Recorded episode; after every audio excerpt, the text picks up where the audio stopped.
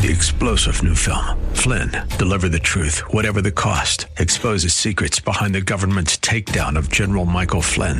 Flynn knew what the intel world had been up to. He ordered the first audit of the use of contractors. This set off alarm bells. He told the truth. He was the most dangerous person for Donald Trump to hire. They had to get rid of Flynn. Flynn, deliver the truth, whatever the cost. Available now. Watch it today. Go to salemnow.com. Salemnow.com. Thanks for listening to the Town Hall Review with Hugh Hewitt podcast, bringing to you the best voices on the stories and issues that matter. Helping make it all possible is the generous partnership with the Pepperdine Graduate School of Public Policy. Here's another piece I'll trust you enjoy. He is your favorite investigative reporter. I have in my grubby little hands his new book, Fallout. Nuclear bribes, Russian spies, and the Washington lies that enriched the Clinton and Biden dynasties. The author, the co-author is John Solomon, along with Seamus Bruner, and of course the forward, so apt, is by Peter Schweizer, author of Clinton Cash, award-winning investigative journalist, founder of the brand new superlative book Market Now, justthenews.com. He's John Solomon. John, welcome to America First. Boy, that was almost as good as a John Williams introduction. That was pretty good. don't I ask felt me, it building up. Yeah. Don't ask me to write music, especially not like that. But I can, I can do intros. I can do Oh, intros. Okay, awesome. Thank you. Um, we we we want to go through the book. We've got you in studio. Uh, we could just go through it chapter by chapter. But first things first. Let, let's let's. We're not here to do. I love it. I mean, I just love the long form John Batchelor kind of interviews. He's a mentor to me. But it is drive time in the East. It is lunchtime in the West. We are a national, national station. Hundreds of uh, terrestrial broadcast stations. Uh, we are on YouTube, 11, 12 million views already on our YouTube, YouTube amazing. channel. So I can't default to long form. So let's let's get operational and, and newsy, if we will, for, Sure. for the first segment. Talk to us about um, the thing that conservatives who care about rule of law are getting so wound up about is the Durham investigation. Yeah. And the fact that we haven't seen any indictments. You have been at the forefront of the truth on the issue of the, the Russia collusion hoax. We have 98 days left to the election. Do you expect indictments? What, what, what do you think is going to happen in the next few weeks? Uh, you know, until the grand jury forewoman or foreman uh, signs on the dotted line, you never know if there's going to be an indictment. But Right. all of the activity I'm seeing and talking to defense lawyers, witnesses, people on the street is that there is a wide ranging, uh, accelerating criminal investigation by Durham and also by Jeff Jensen and also by the additional prosecutor looking at um, the unmasking issue. So they're they're doing a deep dive. They've been overseas. They're now at the point where they're gathering documents. They're lining up witness testimony. They're talking about cooperation deals, and so uh, you know it has all the hallmarks of an investigation that looks like it's going to end with some form of criminal charges, whether that's a plea bargain or an indictment or a combination of both. And the people who are being interviewed and, and, and interacting with Durham staff say they think that time just before, just after Labor Day is when it feels like something will be given birth to. That's very consistent with what uh, Attorney General Barr said two weeks ago when he said, I think by the end of summer. Well, the summer Yes. is September 21st it ends. So, and uh, Mr. Barr is always a man of precision. So it has to happen before September 21st if, if his prediction's true. But until the fat lady sings, until someone signs on the dotted line, you never know what a grand jury in Washington, D.C., with a 90% Democrat population and a lot of people don't like Trump, what they would do. But sitting out and open is an extraordinary amount of prima facie evidence of criminality. Documents were changed. A court was misled. Congress was misled. False testimony was given. In any other era and any other time, there already would be criminal charges. And and this isn't when you say documents were forged or altered. We're not talking about mortgage applications Right. like Paul Manafort. Oh, yes. We're talking about 302s. We're, we're talking about FBI agent written interview notes. Yeah, and also a, a document from the CIA. CIA. Yeah, that, that one may be the most damning of all. Explain that to us. Well, what, what, what is this document? Why is it important? What happened to in it? order to sustain the false narrative of Russia collusion, they uh, when the CIA alerted the FBI in uh, late 2016, hey, this Carter Page guy you're looking at, the guy you think's a Russian stooge, he's our guy. He works for us. They had to hide that from the court. And so at some point, a FBI lawyer by the name of Kevin, Kevin Clinesmith changes the document to hide the CIA role for for um, uh, Carter Page, thus deceiving the court, thus deceiving parts of the uh, Justice Department, thus deceiving the American public, and besmirching you know, an American uh, who didn't deserve this sort of intrusion. There's so many. It's like, did you ever play Dungeons and Dragons? I did when I was a kid. Yeah. Do you remember there was that one dice that had 20 sides? Right. I mean, this story has, you know, 40 sides to it. it it's not just Russia collusion. It's not just Obamagate. There's just so many things. And the there thing are. you just mentioned, I started off FBI. Then you started talking about CIA.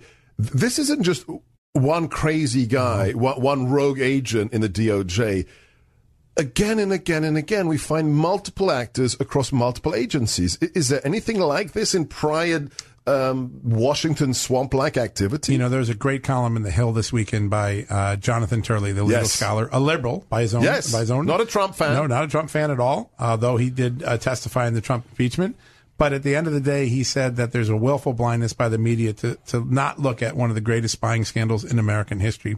I think he's right you now have irrefutable evidence, particularly what was released two weeks ago or last week, excuse me, showing that the FBI was using counterintelligence briefings of the president to spy on, no, not Mike Flynn, on the, on president. the president. They were recording his comments about his son, recording his comments. They were spying on the president. And James Comey went to Congress, said the president's not a target. Guess what? He had to have been. Otherwise, the FBI wouldn't have been taking notes about Donald Trump. Now, I, am not saying a president gets to do anything, okay? Right.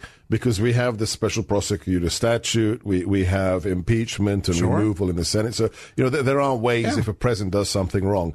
But, but let's just start with the facts. The FBI, the 17 intelligence agencies we have, right? John, why do they exist? Do they, do they exist to serve the Speaker of the House? No.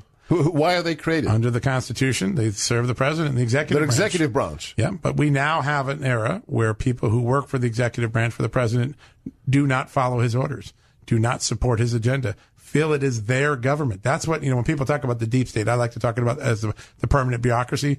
They feel it's their government, not the Americans' people's government, not the president's rightful government to, to control and to run. They feel it's their government, and that is what you saw in the uh, in the Russia collusion and the Ukraine doc, uh, scandals. Some guys didn't like the president's Ukraine policy. Well, guess what? The American people elected him. He gets to make the policy. It doesn't matter if you like the old guy's policy. You're supposed to carry out this guy. They don't. They leak. They falsify documents.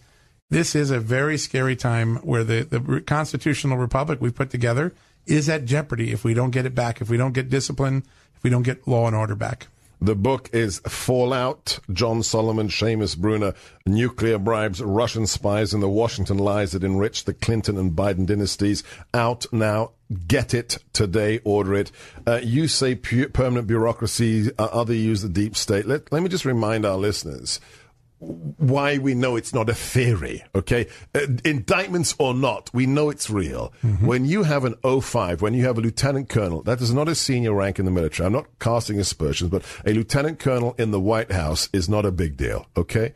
When he testifies, Lieutenant Vindman, don't call me Mister, testifies that he understood the contents of the president's phone call with the president of Ukraine to be disturbing to him. He felt it was his duty to, and now this is a direct quote, to protect the quote, interagency consensus from the president. Yeah.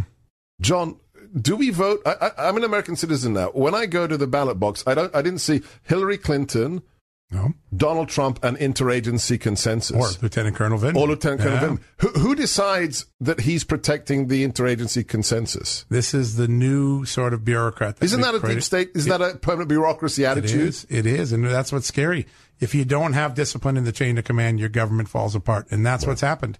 This government, left over by Obama, a lot of these Obama holdovers, chose not to fulfill the wishes and the orders and the commands of a dutifully elected president. And at the same time, they use their most awesome powers of intelligence, spying, and law enforcement to try to undo and delegitimize his election. That's what makes this so scary. Take Donald Trump out of it. Suppose it was a, a, a bunch of Republican holdovers trying to harm the next president. It's still as scary. President Trump has said this again and again and again. What happened in the last yeah. five years must not happen to any president. We're So talking, right. we're talking to John Solomon. Follow him right now. Jay Solomon reports. The founder, the eminence grise, the grand mufti of justthenews.com. Um, there, a friend of mine has the morning show here in DC, an amazing radio show, um, Chris Plante Sure. with WMAL. Chris well. Yeah. And, and the reason I asked for a certain piece of music is because he's been saying for years now.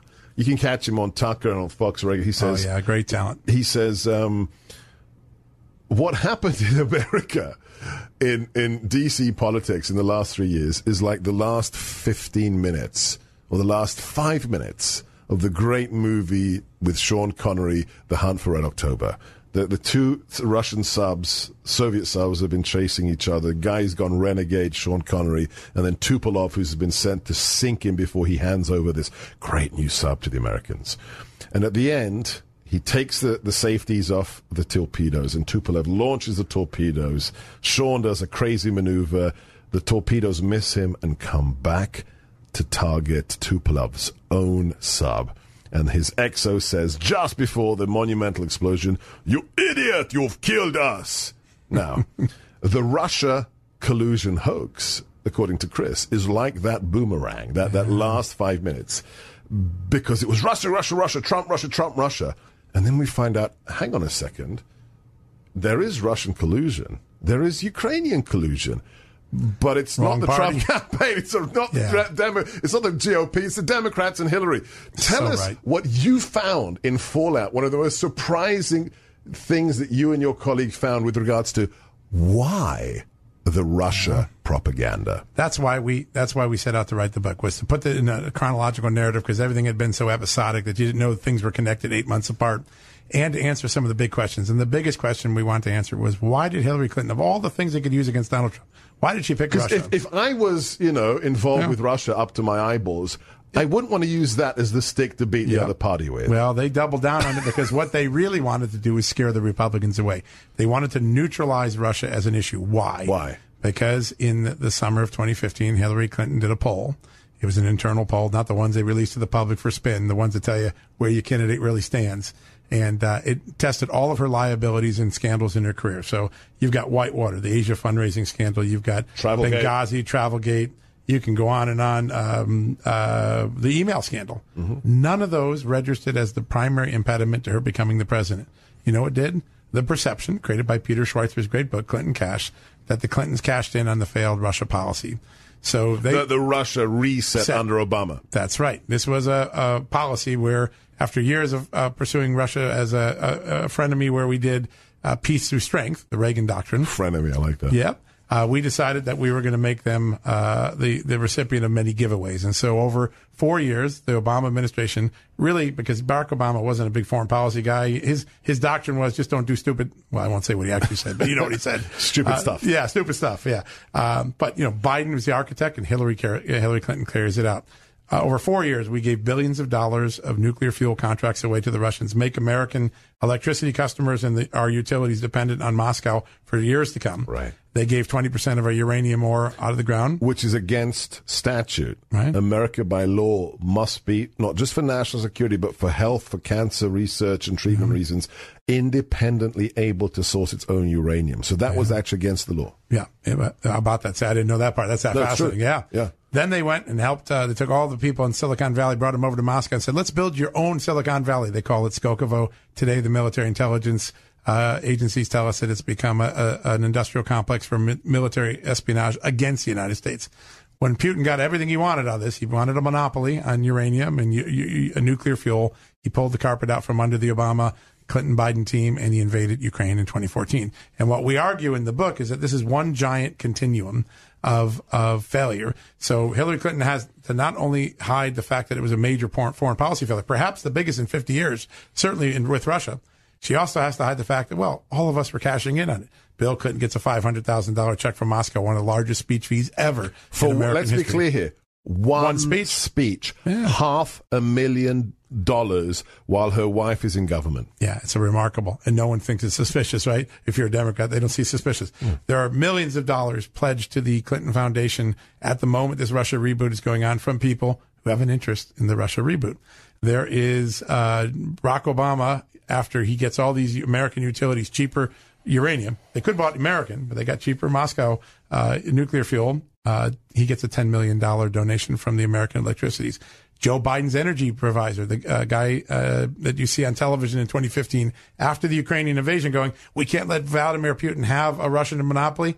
Well, that was then. Before then, he was taking money from the Russian uh, Rosatom agency, the nuclear uh, agency of Vladimir Putin, to create a monopoly in the United States. He was helping them do what he was criticizing on TV. John Podesta, the uh, chair, uh, chairman of the cam- uh, campaign chairman, also advisor to both President Clinton and President Obama, worked in the Obama White House too he go he puts he gets put on the board of a clean energy company. Now the Russians aren't interested in clean energy, no. as far as I could tell. Suddenly the Russians make an investment there.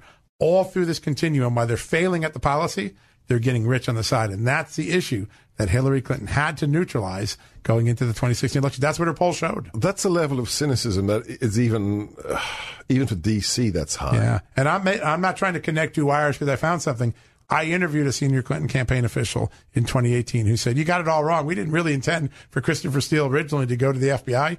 We just were trying to neutralize the issue. If we found enough dirt on Republicans in Russia, they wouldn't use it against us. And then it kind of spun out of control. So that's, that's right from the horse's mouth. Incredible. And remember what just came out just a couple of weeks ago in Britain. Christopher Steele's handwritten note says two things.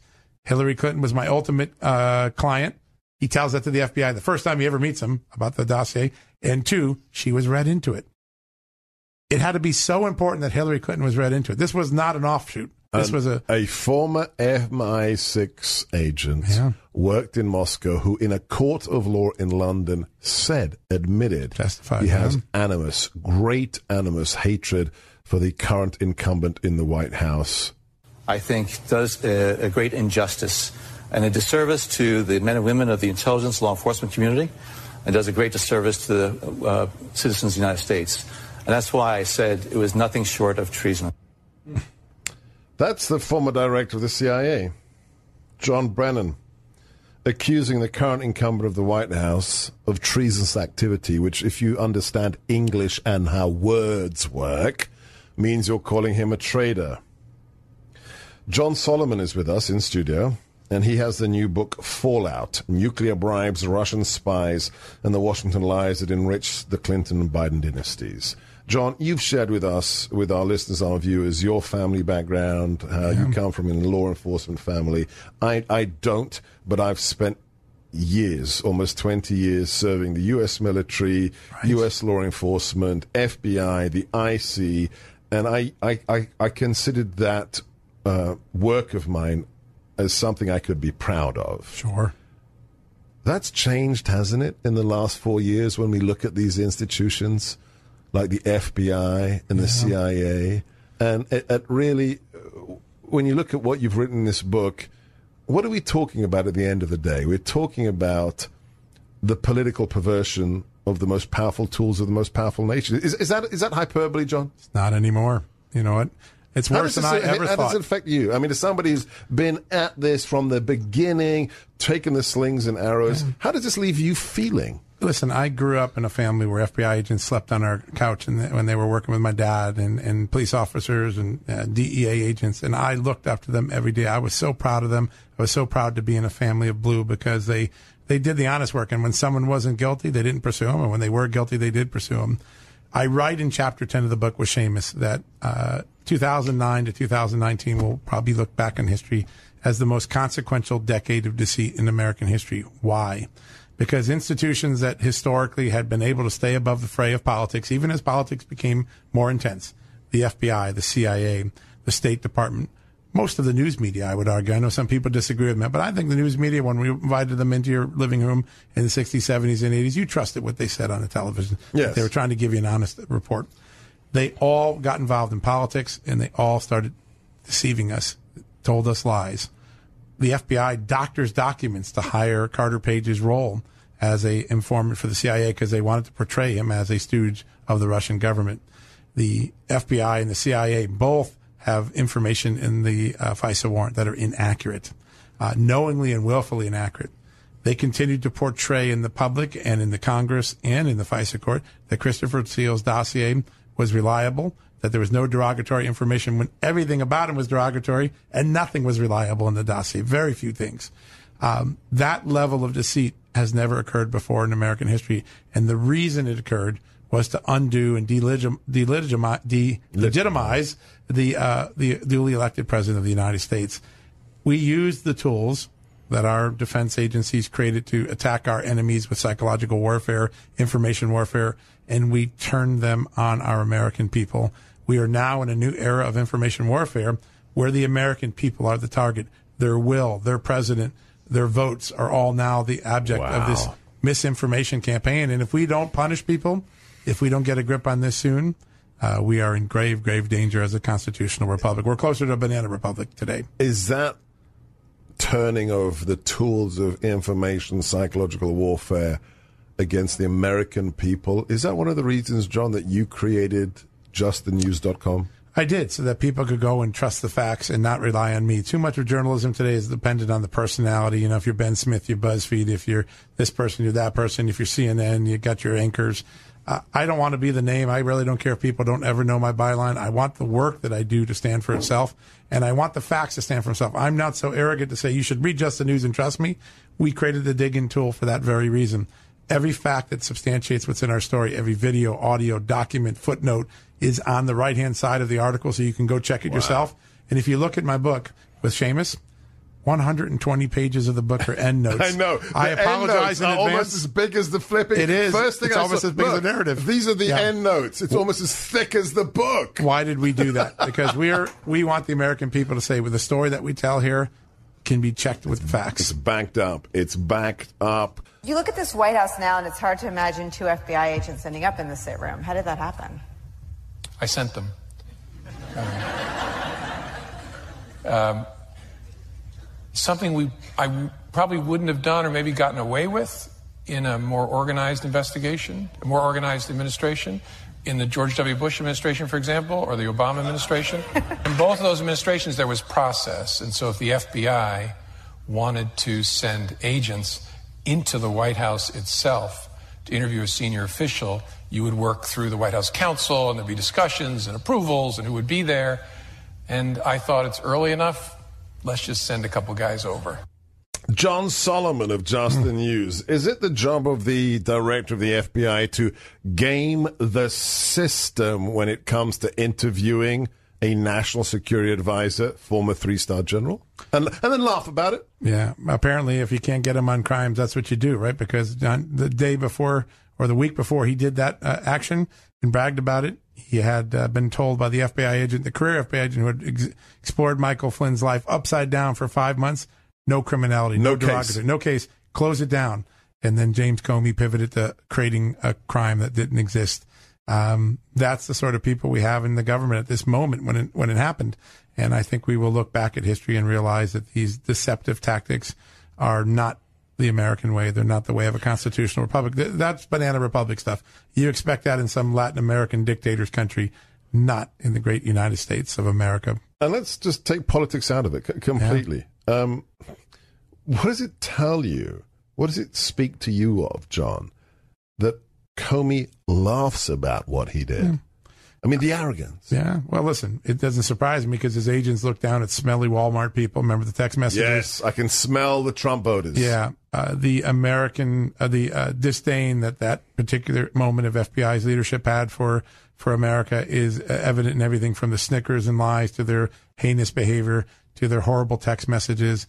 These aren't the people that got into the BG men 30, 40 years ago in the FBI. These are politicians masquerading as law enforcement and until we drive them out, that great flag is in jeopardy. That great freedom that it stands in that flag is in jeopardy because these people aren't playing by the rules. They're playing by their own personal wishes. Bad for America.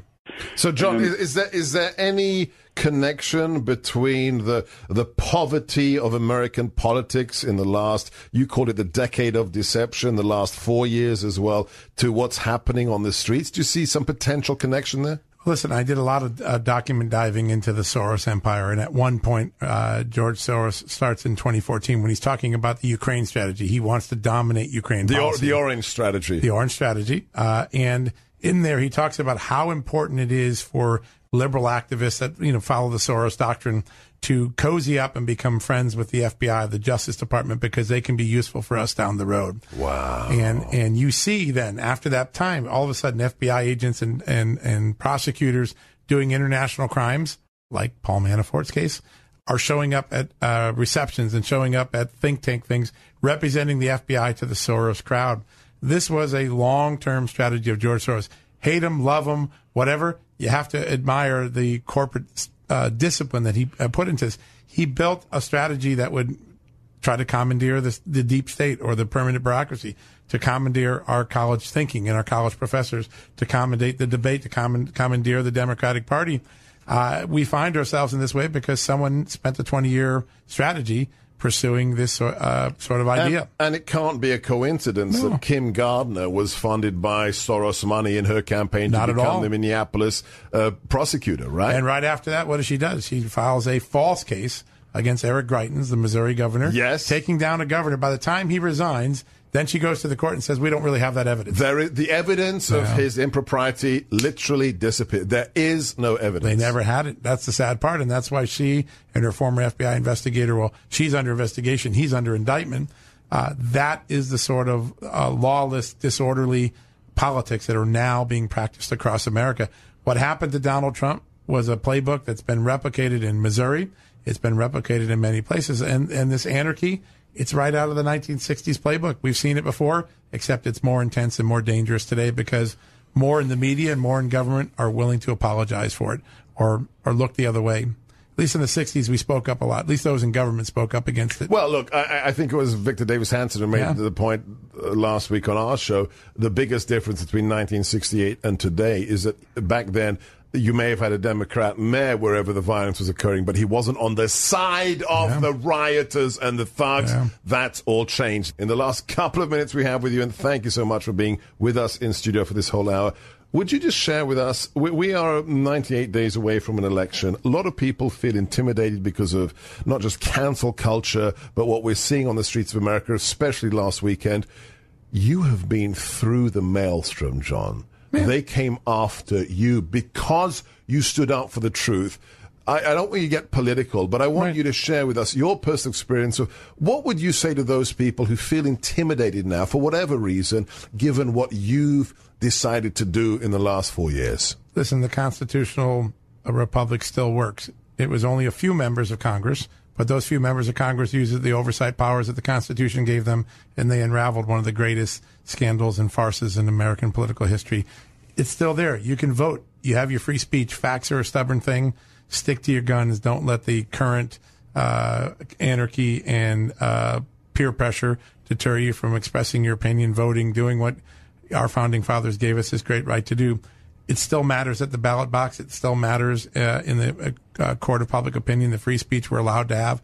Facebook might censor you one day, or Twitter might censor you another day, but you still have many ways to uh, to speak freedom and speak truth. And I think that's what we got to do. We have to stand up. I say in chapter ten, if this great ruse isn't punished, the temptation to repeat it will be greater and easier next time. Yes, and it may be a Democratic president with a Republican Congress next time. Yes. Who knows? But we have to stand up and punish the people who did this and make a huge deterrent. In in the last minute we have with with you, John Solomon, who are the heroes who have to be noted? I'd say we have to uh, additionally thank not just you, but also Admiral Mike Rogers. Absolutely. Who, who else should be on that list? Oh, uh, Devin Nunes, Devin Nunes, who was you know called a conspiracy theorist. So he wasn't very. He turned out him and you put him up against Adam Schiff. Adam Schiff loses on the on the facts. Right. Uh, Jim, Jordan, Jim Jordan, Mark Meadows, um, Matt Gaetz, uh, Chuck Grassley, uh, Ron Johnson, Lindsey Graham. They've all done their part to try to get to the truth and extract the truth from a bureaucracy that has not wanted to give it up because they have something to hide. Right. And so, and Sarah Carter, all the great reporters who worked in this. I was so blessed to work with Sarah. Um, it was a fun. There's there's fun a hand, handful. We we talked about it in the break. We maybe did. six people. Yeah. There's John. There's Sarah Carter. Byron my York. buddy Lee Smith. Byron York.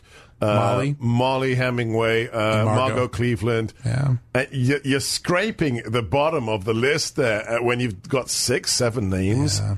That's an indictment of the press corps. One man who stands up as you should for the truth is the author of Fallout. John Solomon. Follow him now. Jay Solomon reports. Thank you, John, and thank you for the superb inscription. Thanks for listening to the Town Hall Review. Our program is coming today in partnership with the Pepperdine Graduate School of Public Policy. It's America's most unique graduate leadership programs offered on Pepperdine's breathtaking campus in Malibu, California. Learn more at publicpolicy.pepperdine.edu. If you're enjoying the podcast, please tell a friend to go to Town Hall Review and sign up as well today. This is Lanhee Chen of the Hoover Institution for Townhall.com. Secretary of State Mike Pompeo gave a major speech last week outlining a new approach to dealing with China. For many years, American policymakers have assumed that as China became more prosperous, it would become freer, more open, and a responsible member of the international community. We now know these assumptions were wrong. So what do we do about it? The Trump administration is proposing a more clear-eyed view of China. We must recognize that the Chinese Communist Party is espousing a morally bankrupt ideology. Communism and socialism have never worked and never will. We must, in Pompeo's words, engage and empower the Chinese people. And we must also join with the free nations of the world to push back on the ideology of the Chinese Communist Party. Pompeo suggested a new alliance of democracies. That's exactly the kind of bold action we need to meet this great challenge of our time. I'm Lanhee Chen. The Pepperdine School of Public Policy, America's unique graduate program for leaders. Learn more at publicpolicy.pepperdine.edu.